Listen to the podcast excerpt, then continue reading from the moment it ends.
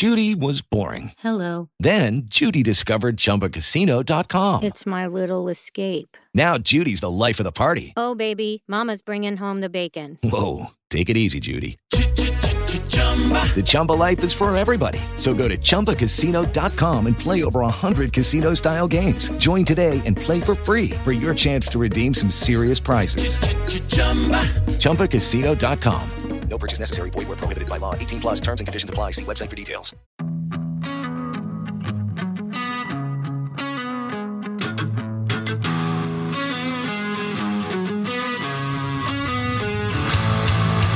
Welcome to the Stuck in the Middle podcast, the podcast dedicated to the music, movies, and culture of Generation X.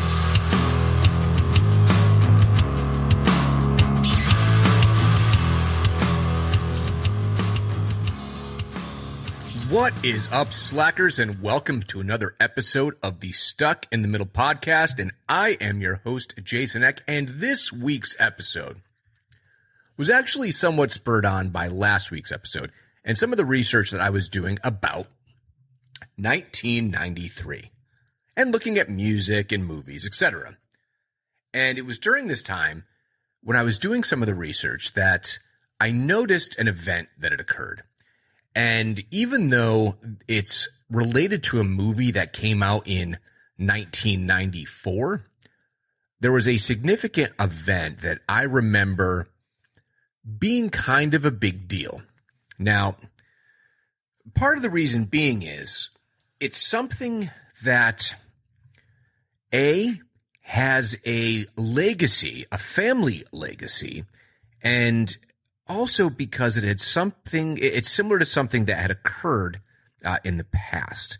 So, what I'm talking about, and the topic for this week, is none other than Mr. Brandon Lee. Now, it was on May, uh, excuse me, March 31st, 1993, while on the set of The Crow, that Brandon Lee was killed on set. So here we are. I'm recording this just a few days prior to what would be, what will be 30 years, 30 years since his tragic passing. And to put it into context, someone said to me, and I think it was my wife when I was talking about that I was going to do this episode. And she's like, well, how old was he? And I'm like, well, you know, he was 28. She's like, oh my gosh. For some reason, I thought he was like our age or maybe a little bit younger, but he's still Gen X. So that's the whole thing. So Brandon Lee was born in 1965. So firmly a Gen Xer and then was part of a movie that probably would have been a huge hit regardless, but it was certainly enhanced by his tragic passing. So this week's episode all about Brandon Lee. And when we get to, you know, kind of the the the the, the heart of the matter of what really occurred, um, I'll talk about how this was a reminder of something that had happened.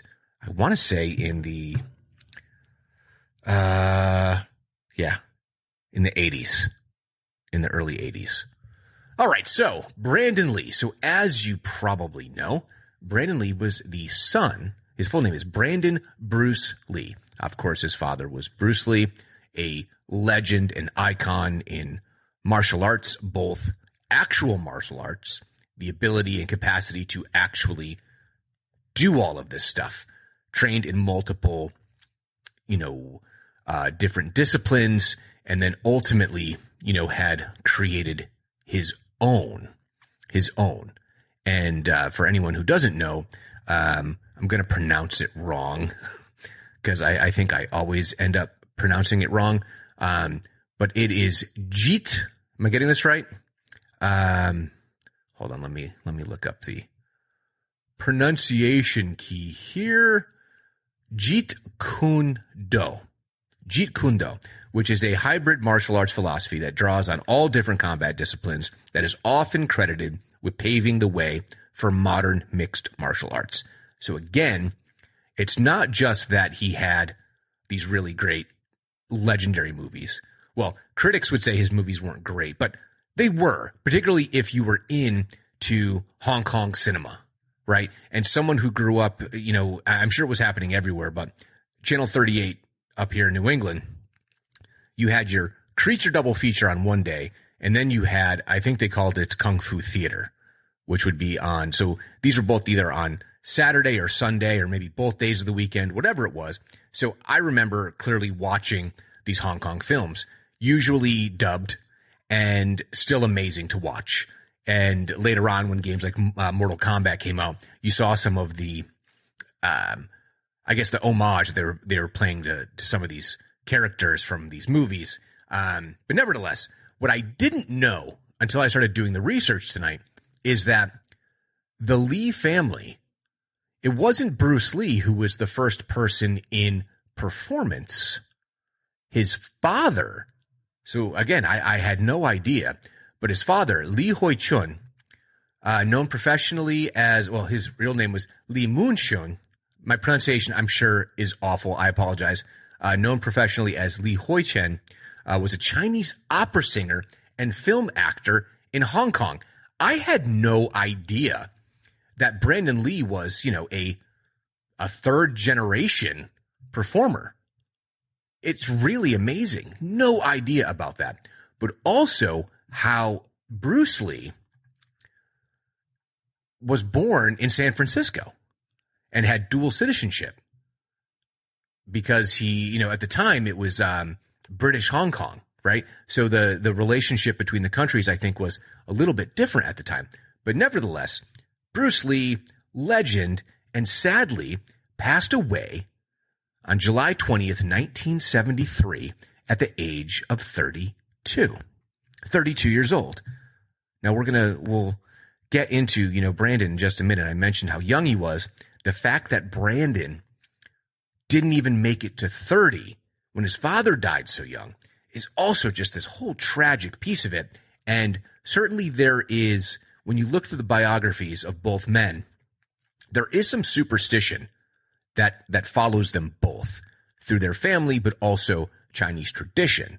And even like their names, there's like certain naming taboos, like you don't have the exact same name as like either your father or your grandfather. So it was all very, um, to Bruce Lee's mother, there were superstitions that had to be taken care of because she was concerned about a great many things. Um, and, and part of it was his name. So nevertheless, here we have Brandon Lee, like I said, born February 1st, 1965 in Oakland, California. Uh, Bruce's father was 25 years of age when he had him. So he wanted to be an actor like his father and his grandfather before him. And, you know, he started doing, um, you know, martial arts from a young age, as you can probably imagine. Um, and even just going on to his father's movie sets. He really got into, you know, the, the whole creation of film and like being a part of that process and to have it really in his blood multi generationally. Um, and I guess he went back and forth from Hong Kong and the United States during this time because his father would also go ahead and, you know, he was doing films in China as well as in the United States, going back and forth. So what I didn't know, and this is fascinating to me, is that, so I guess Brandon used to get into some trouble. Um, he would get into trouble and ultimately got him, uh, in a, in a tough situation with school. So in 1983, four months prior to his graduation, Lee was asked to leave school. His senior year, he was asked to leave school. Terrible, right?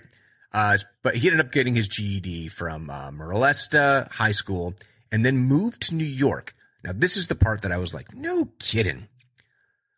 He took acting lessons with the Lee Strasberg Theater and Film Institute.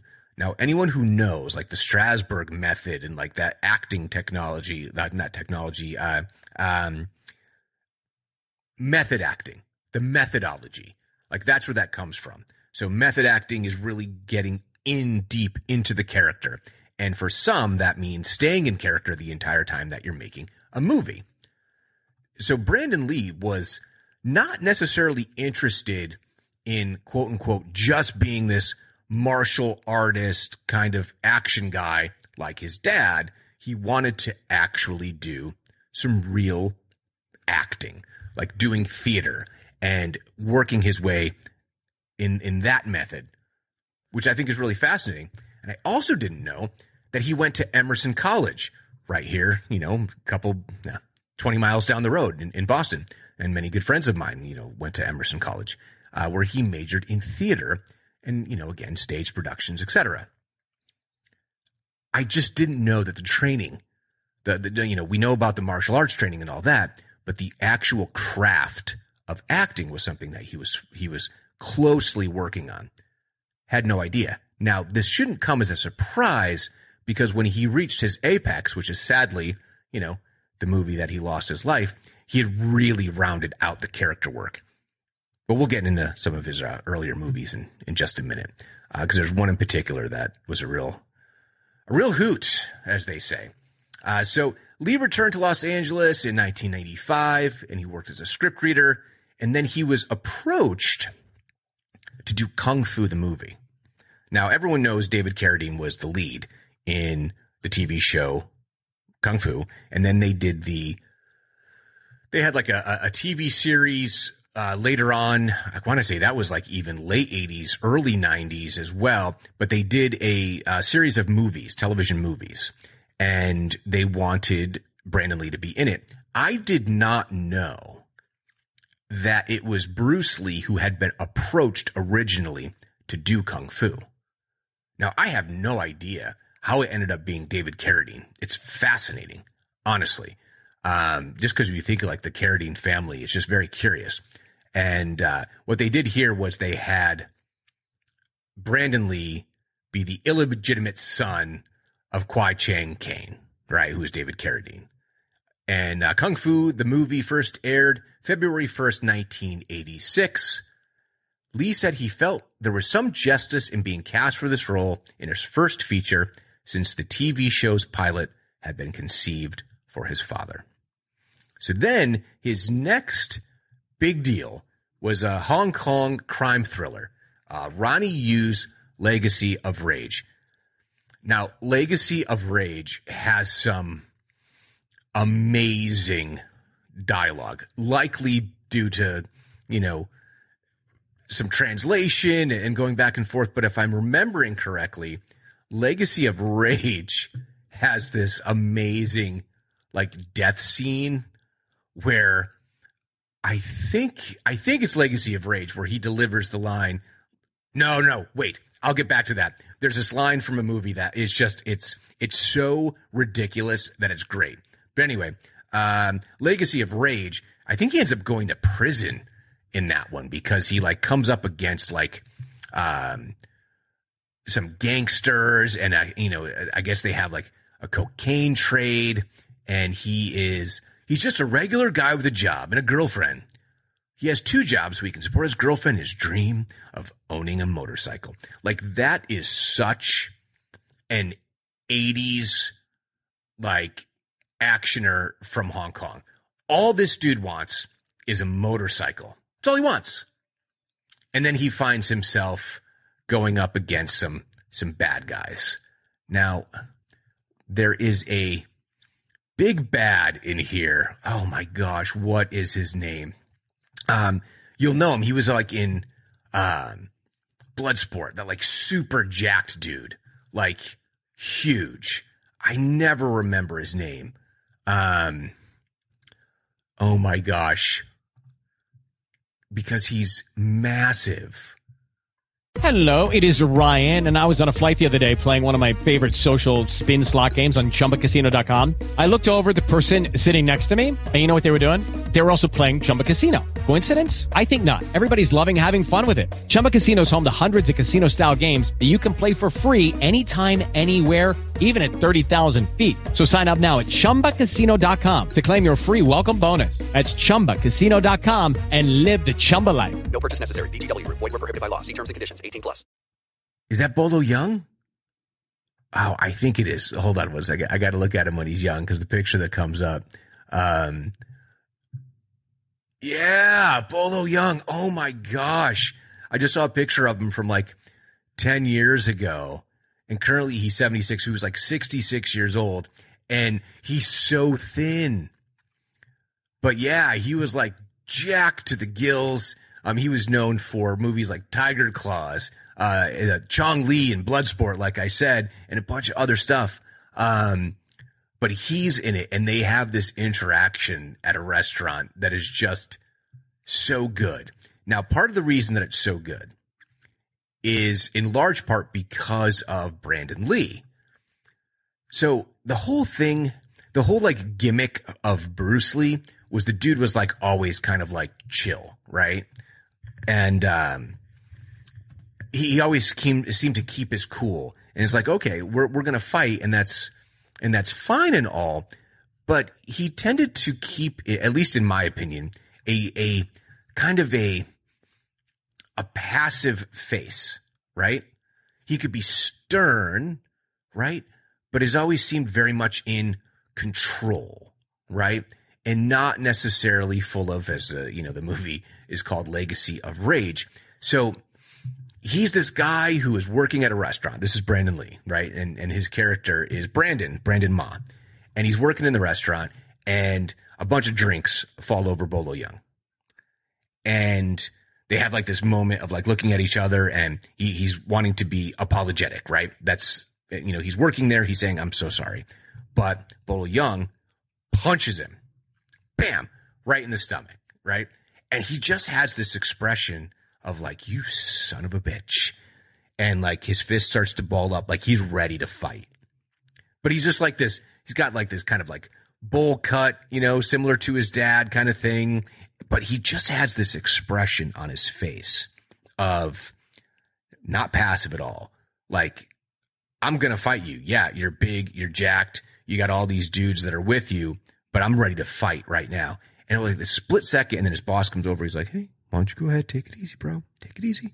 He's like, They're a lot to handle. Just chill out. He's like, Okay, okay. And, uh, he goes and he delivers all the drinks he, he, you know, brings the drinks back to the table, the drinks that had spilled initially. And Bolo Yeung takes the beer and he just throws it in his face, right in Brandon's face. And again, the look of just you mm, mother trucker. And the guy gets up in his face and Brandon like just punches him. Boom.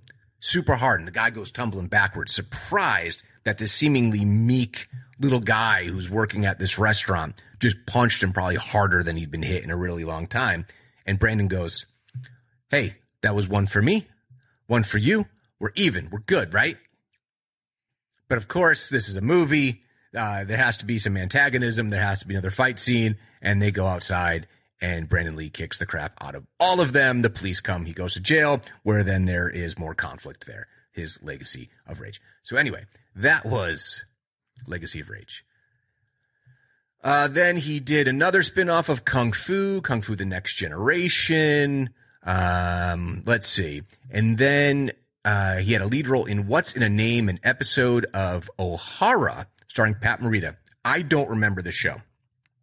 And he played a villain this time, the son of a Yakuza, Jeff Imada, who was working as a stunt coordinator. No, wait. Jeff, Owing, that sentence, I read it wrong. He betrayed the main villain, the son of a Yakuza. Jeff Imada, who worked as a stunt coordinator, said that Lee was recommended not to do the role due to the nature of his character, because basically they didn't want him to ever play a villain. But he's like, dude, I want to play a, real, uh, a villain. This is awesome. Like, why wouldn't I want to do that? Because he said he wanted to expand his acting range and took the role. Um, oh gosh, I never saw Laser Mission um, Laser Mission was filmed in Nambia? Really? Yeah, it was filmed in Zambia. Um, yeah, it's a country in, you know, southern part of Africa. Um, I'm not sure who the distribution company was. And then, uh, he began to do training again. Stan Lee and uh, Marvel CEO Margaret Loesch had approached him um, thinking that he should play the role of Shang-Chi. Now, interestingly enough, we just had a Shang-Chi movie just recently come out. Um, so this has been a project that's been in the works for a very long time from, from Marvel. So now he was approached to do the biopic for his father. And he's like, I, I don't want to do that. I really have no interest in trying to be my dad. It just seems kind of weird. And he also made the comment that wouldn't it be strange for me to be acting in a romance as my father when the one that he is romancing is my mother? I mean, that absolutely makes sense why he wouldn't want to do it. He also said um, he wouldn't want to do it because he wouldn't survive if they treated his father like a god. He said his father was, after all, a man who had a profound destiny, but he was not a god. He was a man who had a temper, a lot of anger, who found mediocrity offensive. Sometimes he was rather merciless. Now that is really interesting, you know, because he was still little when, you know, his dad died, but obviously he got to see that side of his father, most likely on the, on the set. Very curious. So now here's where we, we get to some of the amazing dialogue. Okay. This is amazing because I, I can't imagine who did casting on this. I could go and look it up because I just want to say like absolute props to whoever decided to put these guys together. So Showdown in Little Tokyo starring Dolph Lundgren and Brandon Lee. And they are, it's a buddy cop movie and they're investigating the Yakuza. Now, it got bad reviews, all of it, but this is where. So first of all,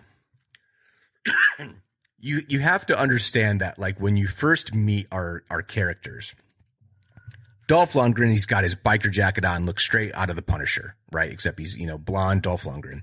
And what's really so cool about Dolph Lundgren, this is just my opinion, is that he was automatically, I think, thought to be Drago emotionless and all that. That guy since then has done nothing but chew up scenery. Everything from, you know, this movie, Showdown in Little Tokyo. Um, oh gosh, what's the one with, um, oh my gosh, uh, Universal Soldier? Is that it? Yeah, Universal Soldier with uh, Jean Claude Van Damme, where he is just so over the top. Well, he is just chewing up the scenery here as well. And what's great is he's sitting at this small Japanese restaurant, right? And he's just chilling and he's drinking his tea and he's got his teacup in his hand. And the bad guys come in, the Yakuza come in and they want to extort this little old lady who's just running a restaurant and saying, Oh, we want a percentage, right? This whole thing. So of course, Dolph Lundgren, he gets up and he's freaking huge, right? The guy's like six four, six five. He's massive, got a leather jacket and he's still, he's sipping his tea. And one of the guys comes at him and he does just kind of a wrist lock. Hmm. Just takes him over. Okay. Hey, look, man, I haven't had my breakfast yet. I get cranky when I don't have my breakfast. Like those kind of lines, like a little bit of humor, like dry humor. And then it turns into a full out fight. At the same time, Brandon Lee, his character, is coming to meet the guy who is going to be his new partner because they're going to investigate the Yakuza together, right? Oh gosh, what is his character's name? Um, so Chris Kenner is Dolph Lundgren and Johnny Murata, which is Brandon Lee. And sorry, they try to do it as this kind of um, reversal of characters, right? So Chris Kenner, Dolph Lundgren's character, is an American who was raised in Japan. Okay. Which explains the various different outfits that this guy wears throughout the movie. So again, this is Dolph Lundgren. So if you've never seen it, I highly recommend it. And his new partner is an American, but he's of partial Japanese descent. And he doesn't really care much about Japanese culture, right? So you have the American who only appreciates Japanese culture, and then you have a partially Japanese guy who's just like America's the whole thing, right? But they both are into martial arts. Oh my gosh, it says it right here. the two are assigned to LA's Little Tokyo where they break up some criminal activity in a Japanese restaurant. Oh my gosh.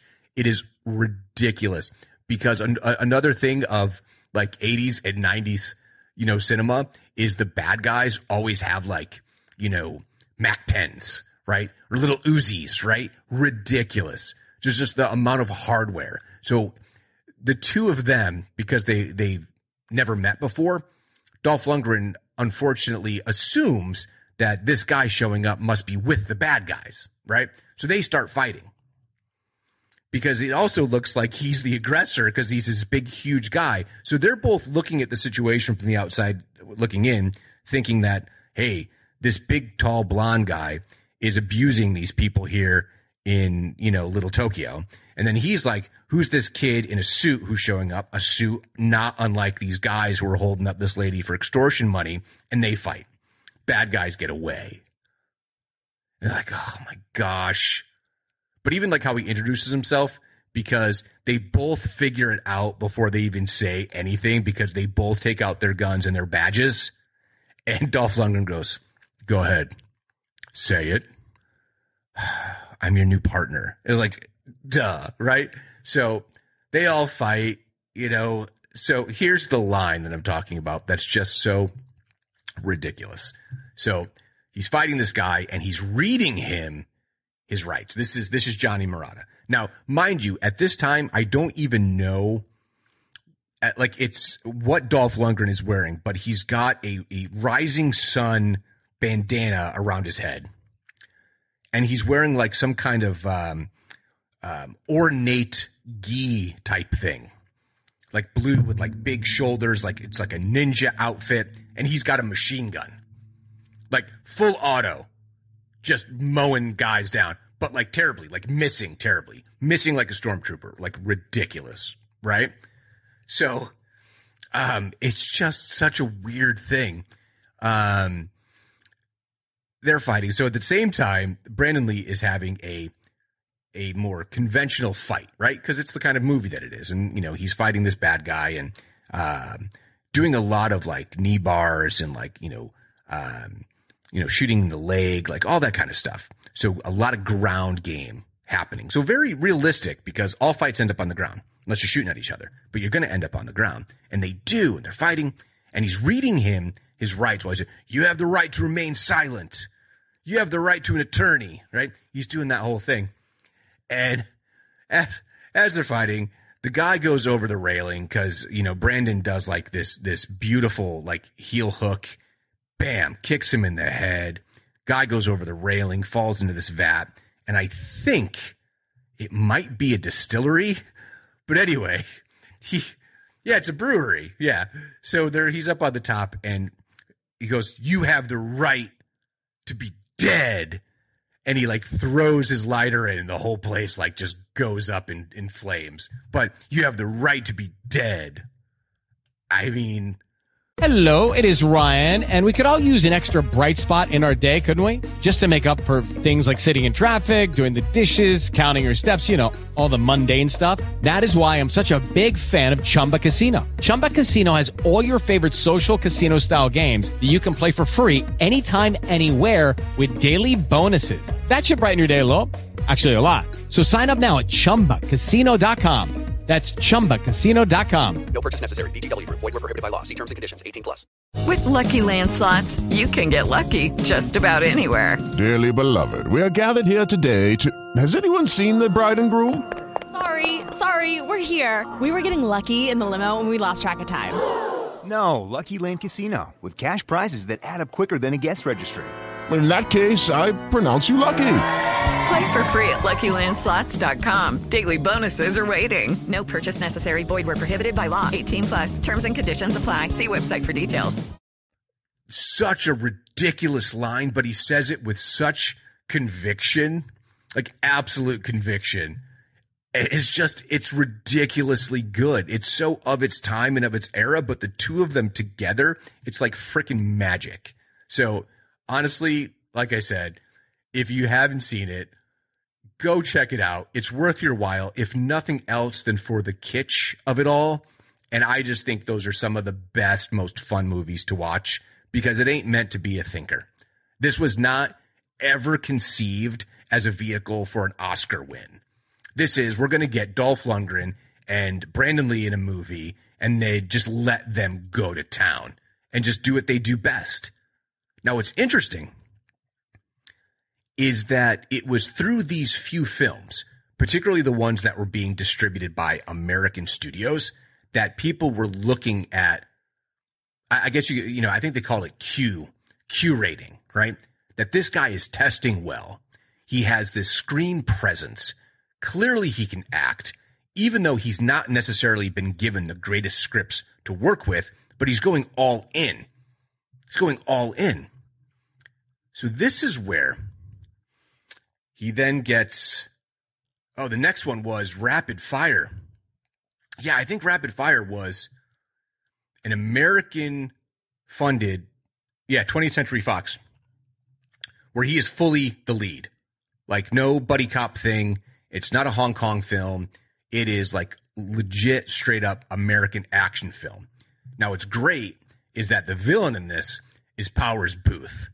So anyone who doesn't know who Powers Boothe is, you know, he started out on, uh, oh my gosh, did he start on Bonanza? Let's see.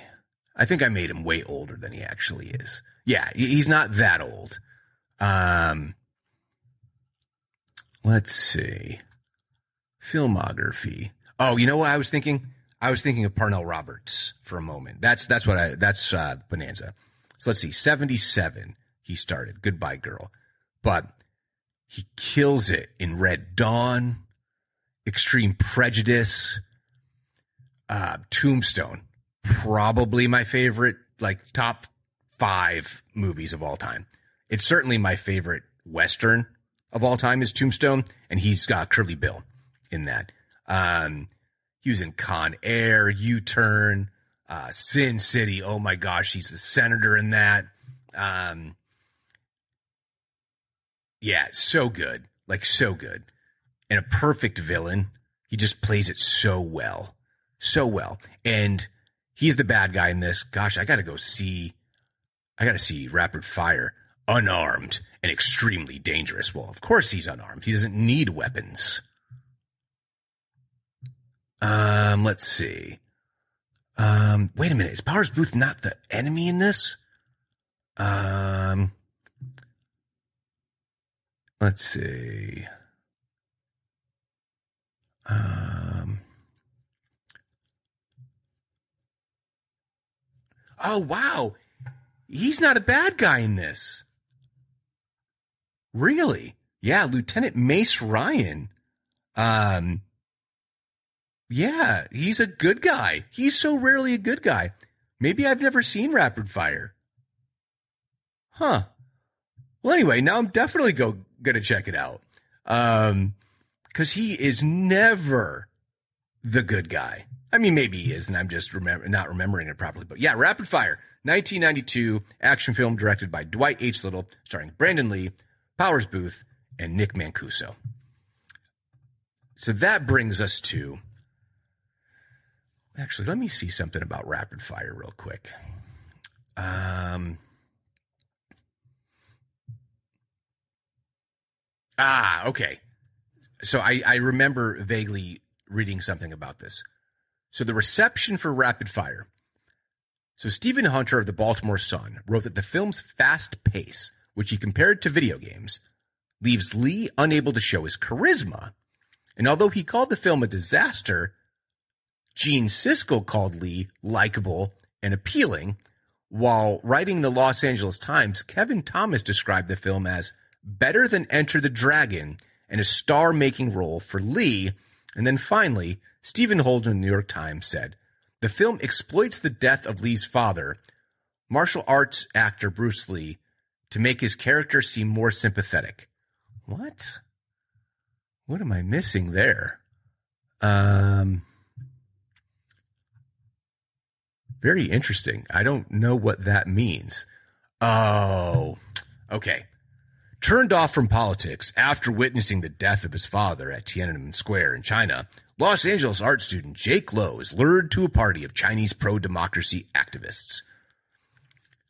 What? So, so his character lost his father. So the guy who wants to be taken seriously as an actor, even while doing actioners, action films, martial arts flicks, he can't play a character of someone who's lost his father.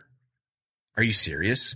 So whoever that reviewer is for the New York Times thinking exploitative because his character also happened to lose his father is um, that's the least credible thing I've I've read about a film recently. What a stupid thing to say. So anyway, so now he's been considered a leading man now. He is considered not, you know, a huge box office star, but he's done okay.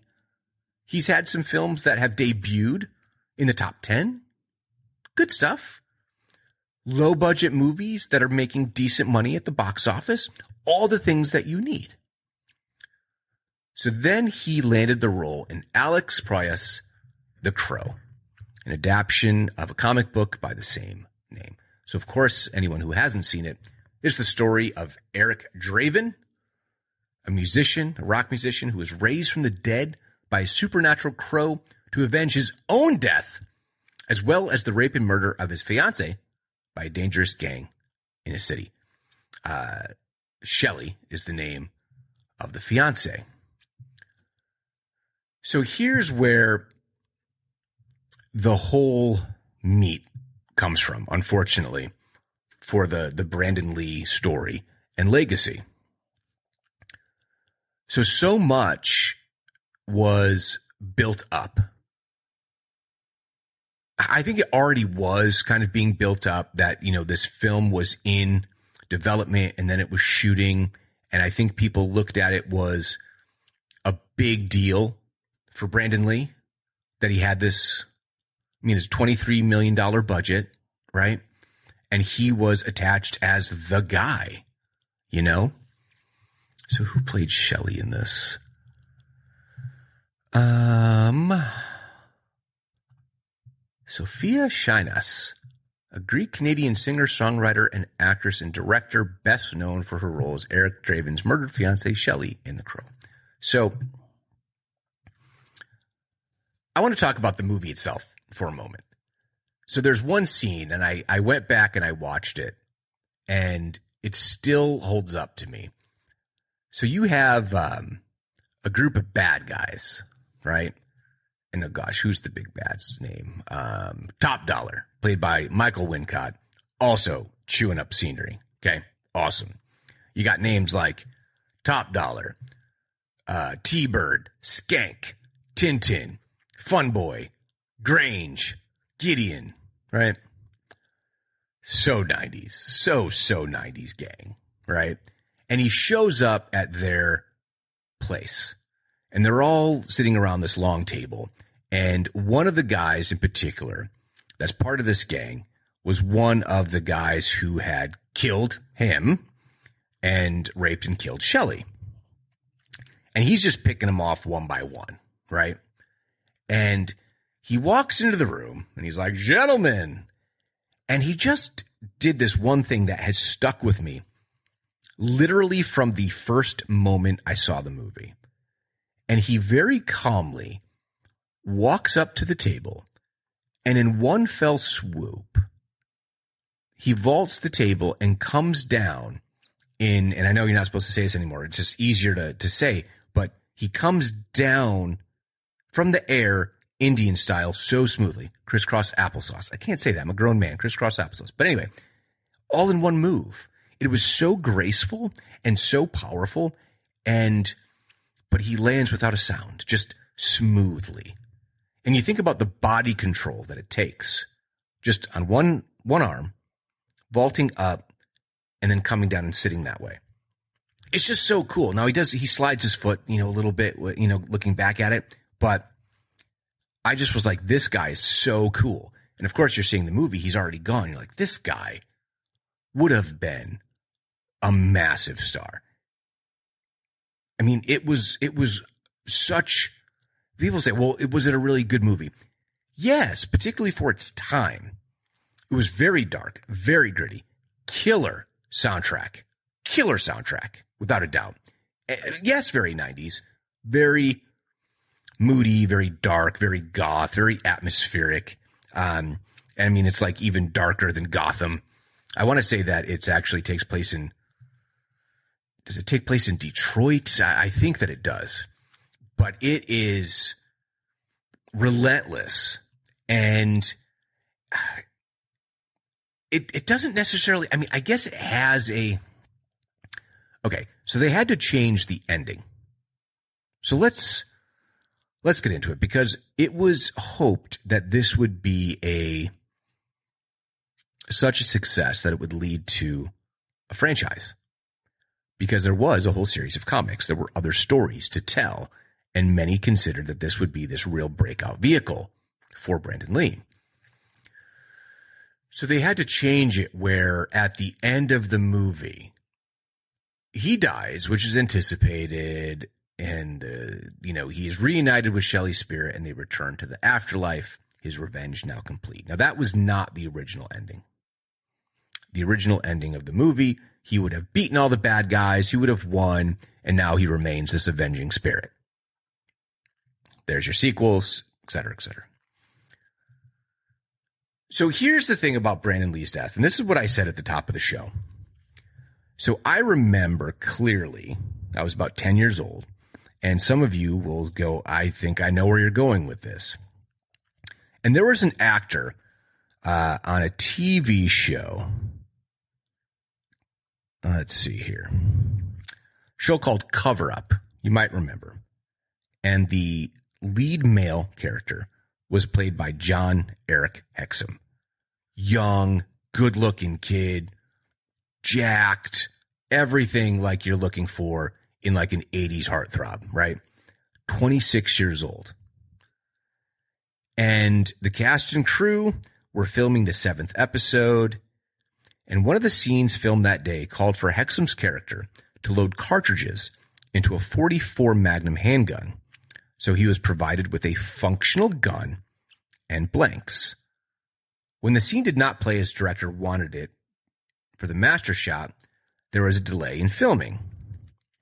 Hexum became restless and impatient during the delay and began playing around to lighten the mood. He had unloaded all but one blank round, spun it, and simulating Russian roulette, he put the revolver to his right temple and pulled the trigger, unaware of the danger.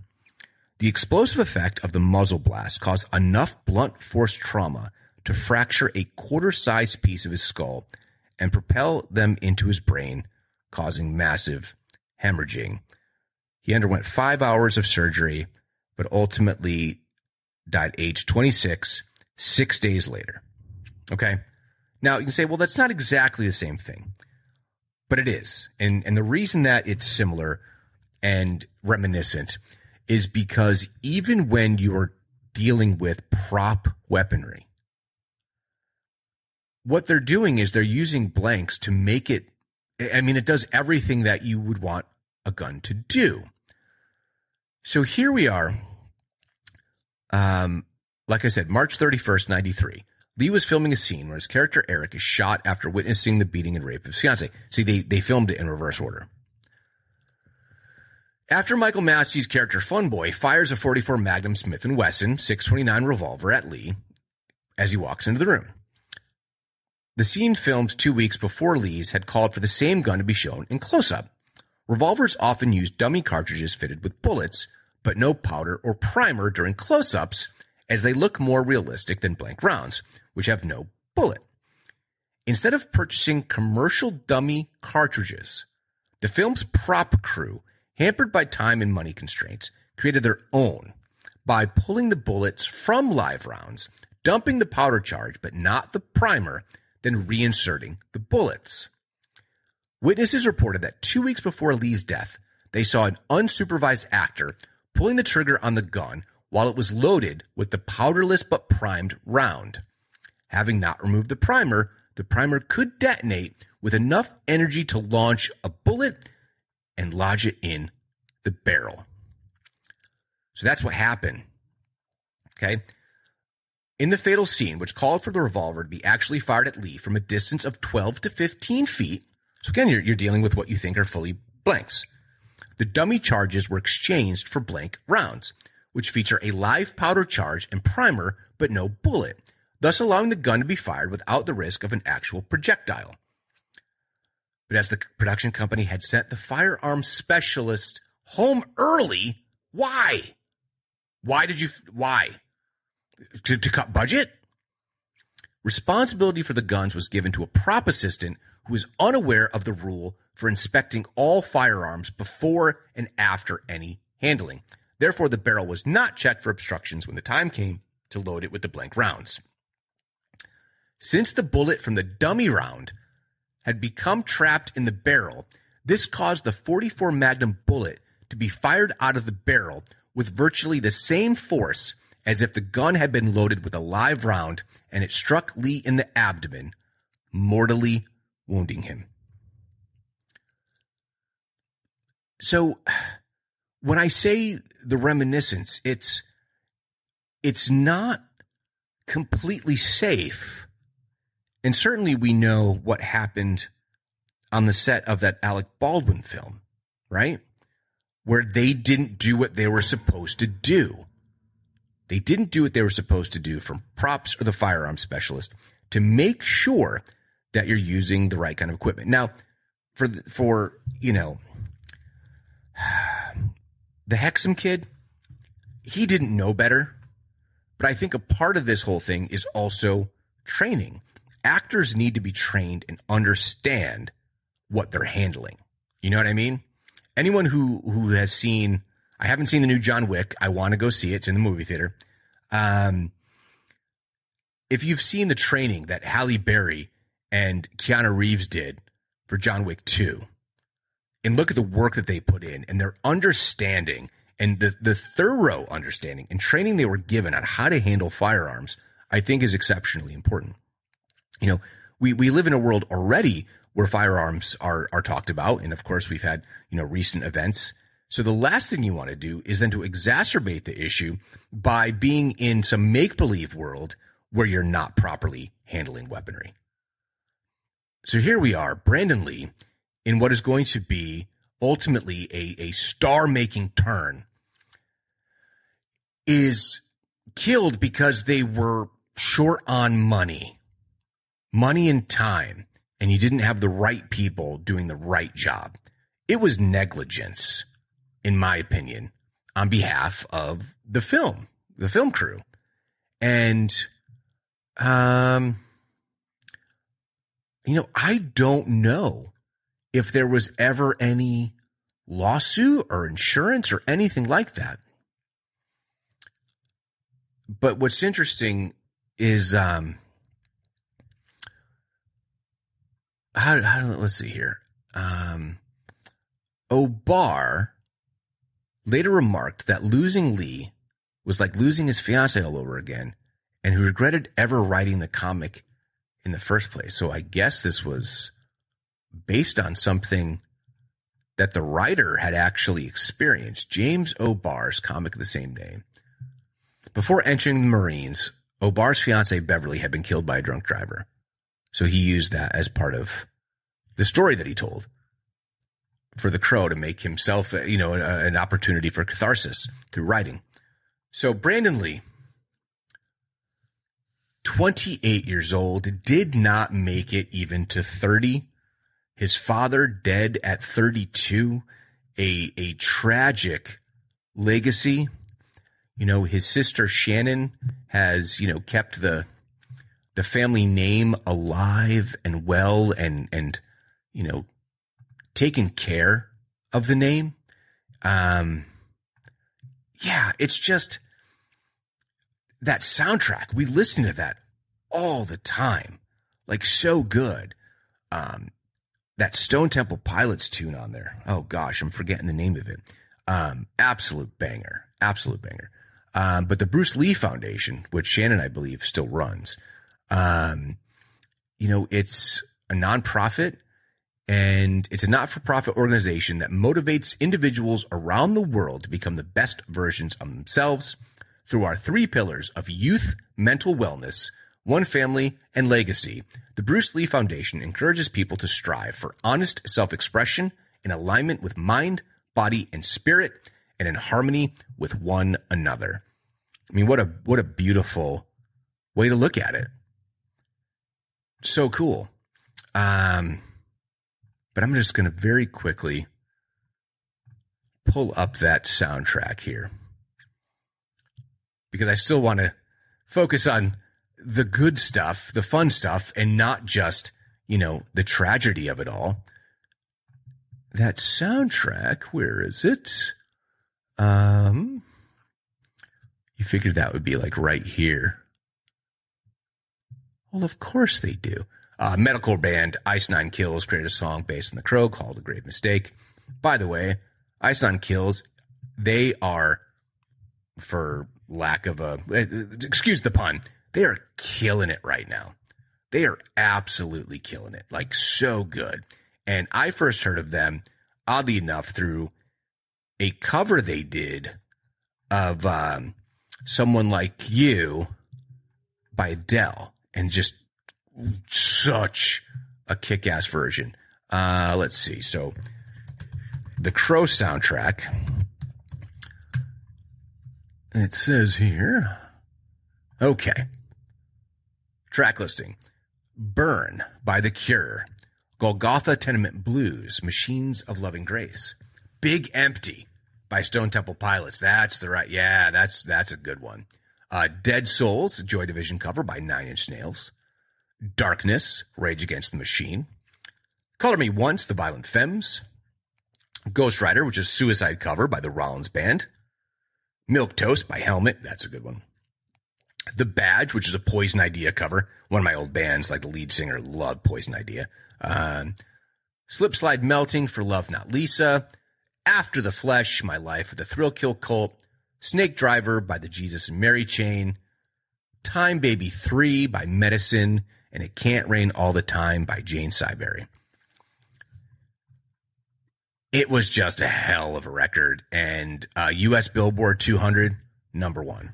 Now, I personally will tell you I love soundtracks because it gives you kind of the sense of the film when you're listening to it, particularly when it's, you know, paced right, because putting the songs in the right order and the right flow is important for any album. But then when you're getting all these different artists, it's, it's an art form all into itself to do a fantastic soundtrack, either orchestral score or using actual, you know, contemporary music. Really great one. I suggest you go listen to it. But that brings us to the end of this episode and Brandon Lee. Now, I plan on doing an episode somewhere down the road of the actual Crow itself, because that movie came out, like I said, in 1993. And maybe I'll even do a watch along on that one. I have a couple of people who I think might enjoy watching that with me. But really is a tragedy. And here we are 30 years later, and it's hard to imagine what could have been, what could have been for Brandon Lee. So hopefully I, I left us off with the, you know, the soundtrack and nothing too bleak. You know, the Bruce Lee Foundation is still doing good work. I think the family name and legacy is in good hands, and I think it will always be a part of pop culture. Certainly, the name and the family have been, you know, so many different homages in all different types of media. Uh, it's permeated in hip hop. Uh, everything from Kill Bill, which I, you know, there's some criticism, you know, of of Bruce Lee's portrayal in uh, Once Upon a Time in Hollywood, but I I think that Quentin Tarantino loved those films and certainly wanted to be, I think, faithful to what we've kind of heard somewhat, even from Brandon Lee's assessment of his father being maybe a little bit merciless and, and cruel, particularly his view on maybe a typical stuntman versus a peer in martial arts or stunt coordinators that are close to him. It's all very interesting. It's all it's all really really cool. Um, whether it's Bruce Lee stuff or Brandon Lee stuff, I just wish that Brandon Lee could have had a longer career and really was able to enjoy the fruits of The Crow and, and what that film was able to accomplish. it's I think it holds up, but that's just me. I can watch stuff from the 90s and be like, yeah, that's still awesome. So I would check it out. If you need something to watch this weekend, watch The Crow. Or you save it for Halloween because that's when the movie actually takes place. Devil's Night. First, there was one year, and then the one year anniversary uh, when The Crow returns, when Eric Draven returns to exact vengeance on those who killed him. So please tell me what do you think about Brandon Lee? What did you think about The Crow? And what did you think about this episode? And what would you like to maybe see or hear in future episodes? You can go ahead and email me at stuckinthemiddlepod at yahoo.com. You can find me on Twitter, Instagram, and YouTube at StuckPodX. Head on over to the Facebook page, Stuck in the Middle, a Gen X podcast. Please like, comment, share, leave five star reviews, and most importantly, please subscribe to the podcast. So until next time, later, slackers.